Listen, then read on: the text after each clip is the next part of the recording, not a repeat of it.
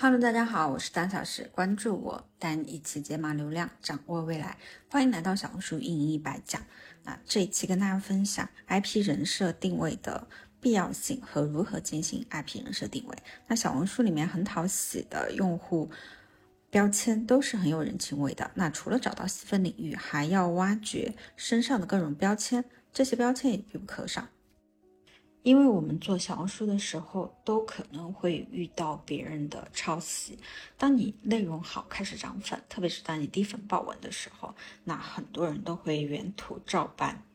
我们在做账号的时候，不能只是像一个营销号分享干货，我们得注入自己的人设。粉丝喜欢的不是内容，而是你这个人的时候，那你就成功了。因为内容谁都可以写，但是人是独一无二的。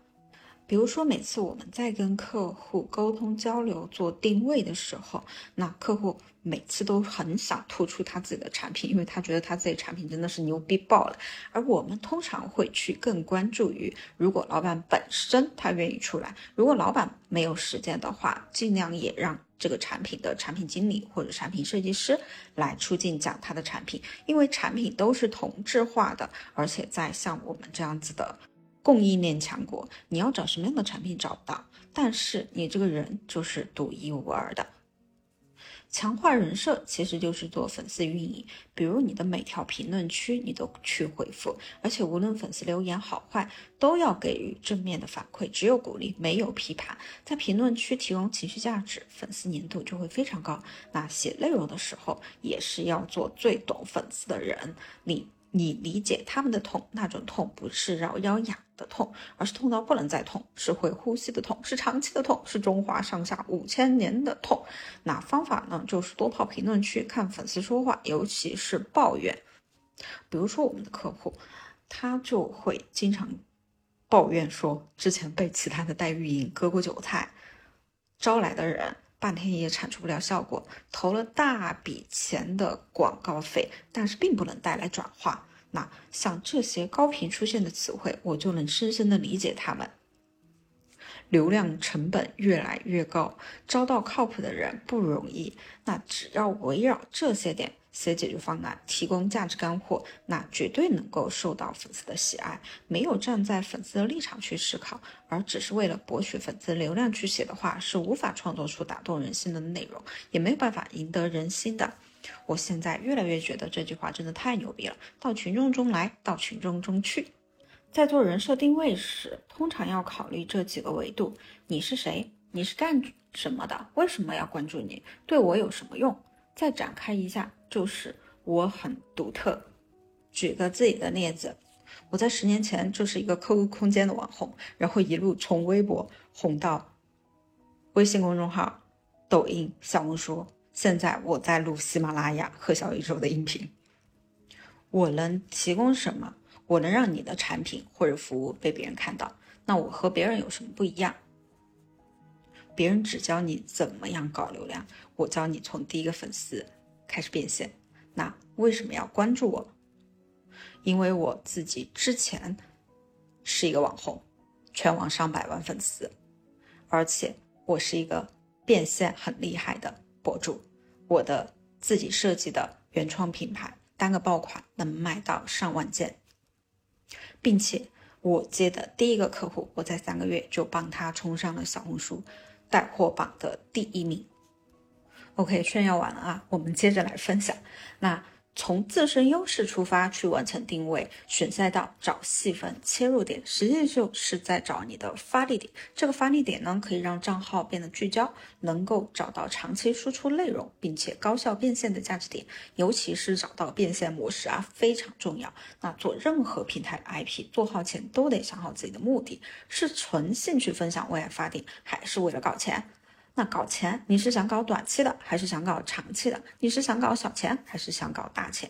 你是想搞副业，还是终身事业？这些呢，都会影响到你的方向选择。先想好目的，定好方向和赛道，然后再挖掘自己的差异化优势作为发力点。那注意啊，优势未必就是学者、专家。普遍来看，小红书对普通人其实是蛮友好的，用户也更喜欢接地气的博主。那比如说你是一个博士，大家其实很多他刚进幼儿园的，他就不需要博士来教，甚至博士还会非常的不耐烦，对吧？那差异化未必就是要指别人一定没有的，全世界独一无二的。那其实你在别人的基础上做做优化，比如图片比别人的美，或者内容比别人的有趣，那对很多用户来说就是差异化了。你要关于挖掘自己的优势，可以从以下几个方面出发。第一啊。具备自身条件符合用户需求的兴趣和技能，你剖析一下自己，你要明确你自己能分享的内容是什么，属于哪个领域。比如一个九零后的宝妈，有两个孩子和五年的人力资源职场经验，赛道呢，你就可以选择母婴。也可以选择职场，那这个时候你作为一个小红书新人，应该怎么样定位呢？你需要深度的认识自己，找到自己所热爱的、立足能做的内容领域。假设这位宝妈热爱人力资源管理工作，并且有多年的内容沉淀，那她的用户群就可以是零到五年的职场经验用户。但是他对这种内容完全无感，即使有积累，也很难做得很出色。难以持续，那就不适合把职场作为定位了，因为他可能平时上班都已经够累了，他下班如果还要再做自己专业的，那他只是一份工作，并不是他的兴趣点。那么你的定位区最好是尽量满足用户需求，喜欢你喜欢干和你有能力干这三者中间的就是一个甜蜜区。那喜欢是好事，并不代表着你能够胜任内容的输出。所以呢，你还要在自己有能力和用户需求中找到一个聚焦点，这个点才是比较好的定位。那很多新人的定位都是直接找自己喜欢做的事，觉得别人做这件事情能成，自己肯定也能成。但是做完之后发现数据反馈很差，那这个是因为用户只关心他自己，你喜欢的并不代表别人也喜欢。所以我们一定不能自嗨，一定要关注用户的需求。很多老板都会跟我说，他他的产品。天下独一无二、最棒的、最屌的，但是其他的用户买他的客户来讲，并不像他一样把他的产品当做是自己的娃一样，对吧？所以很多宝妈晒娃也是同样的逻辑。你觉得你的娃很好看，你的邻居并不一定这么觉得。所以呢，如果除了挖掘自己喜欢、有能力干用户需求的事情之外，最重要的是。要以此来定技能。什么叫定技能？就是你会的、你擅长的一项东西，你可以很轻松、容易的分享给他人。比如说，你是做摄影的，那么你通过摄影赚到钱了，那你就可以去分享你的摄影技能。那如果说是你是开饭店的，你就可以做美食的分享，或者说是轻食的技能。那如果你是做健身教练的，你也可以去分享一些健身的知识。如果呢？你像我一样是搞钱搞流量的，那么你最好的定位就是教别人怎么搞钱搞流量。那第二个呢，就是你自身的一个外观的优势。那比如说你长得特别好看，你的身材很棒，然后你又减肥成功了，对吧？那你特别适合去做减脂类的内容，因为现在大家都非常需要减脂，或者是你是一个很会穿搭的人，这些都是你的优势点。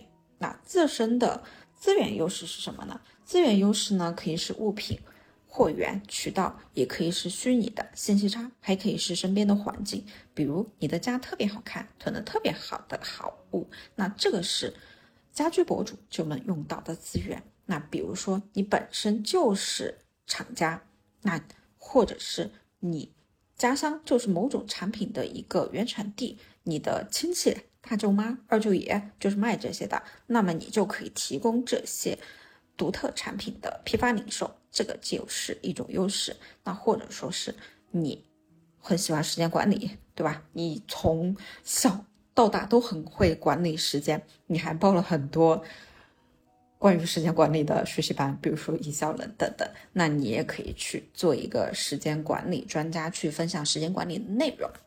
第四呢，就是自身的特色优势。那什么是特色优势呢？你其实独特的口音、地理优势、奇特的发型、想被别人借走的一双巧手，这些都可以成为特色优势点。那建议先考虑能提供价值解用户有需求的点，再去考虑兴趣爱好和其他方面。做小红书呢，其实是一个不断发掘自己优势的过程。不论是在做工作还是全职宝妈，都能找到一些自己特点的地方去深挖，可以罗列自己热爱的、自己擅长的和用户需要的，找到交集，大概率就能够找到自己的亮点所在了。那如果说是你不知道，听完这些啊，你还是不知道自己的优势在哪里的，欢迎你来加我，给你发一些关于优势测试的一些内容报告，希望呢对你有一些启发。那如果你有任何的问题，也可以添加当前营销，也就是当前营销的拼音，欢迎加入听友群领取小红书的运营资料包。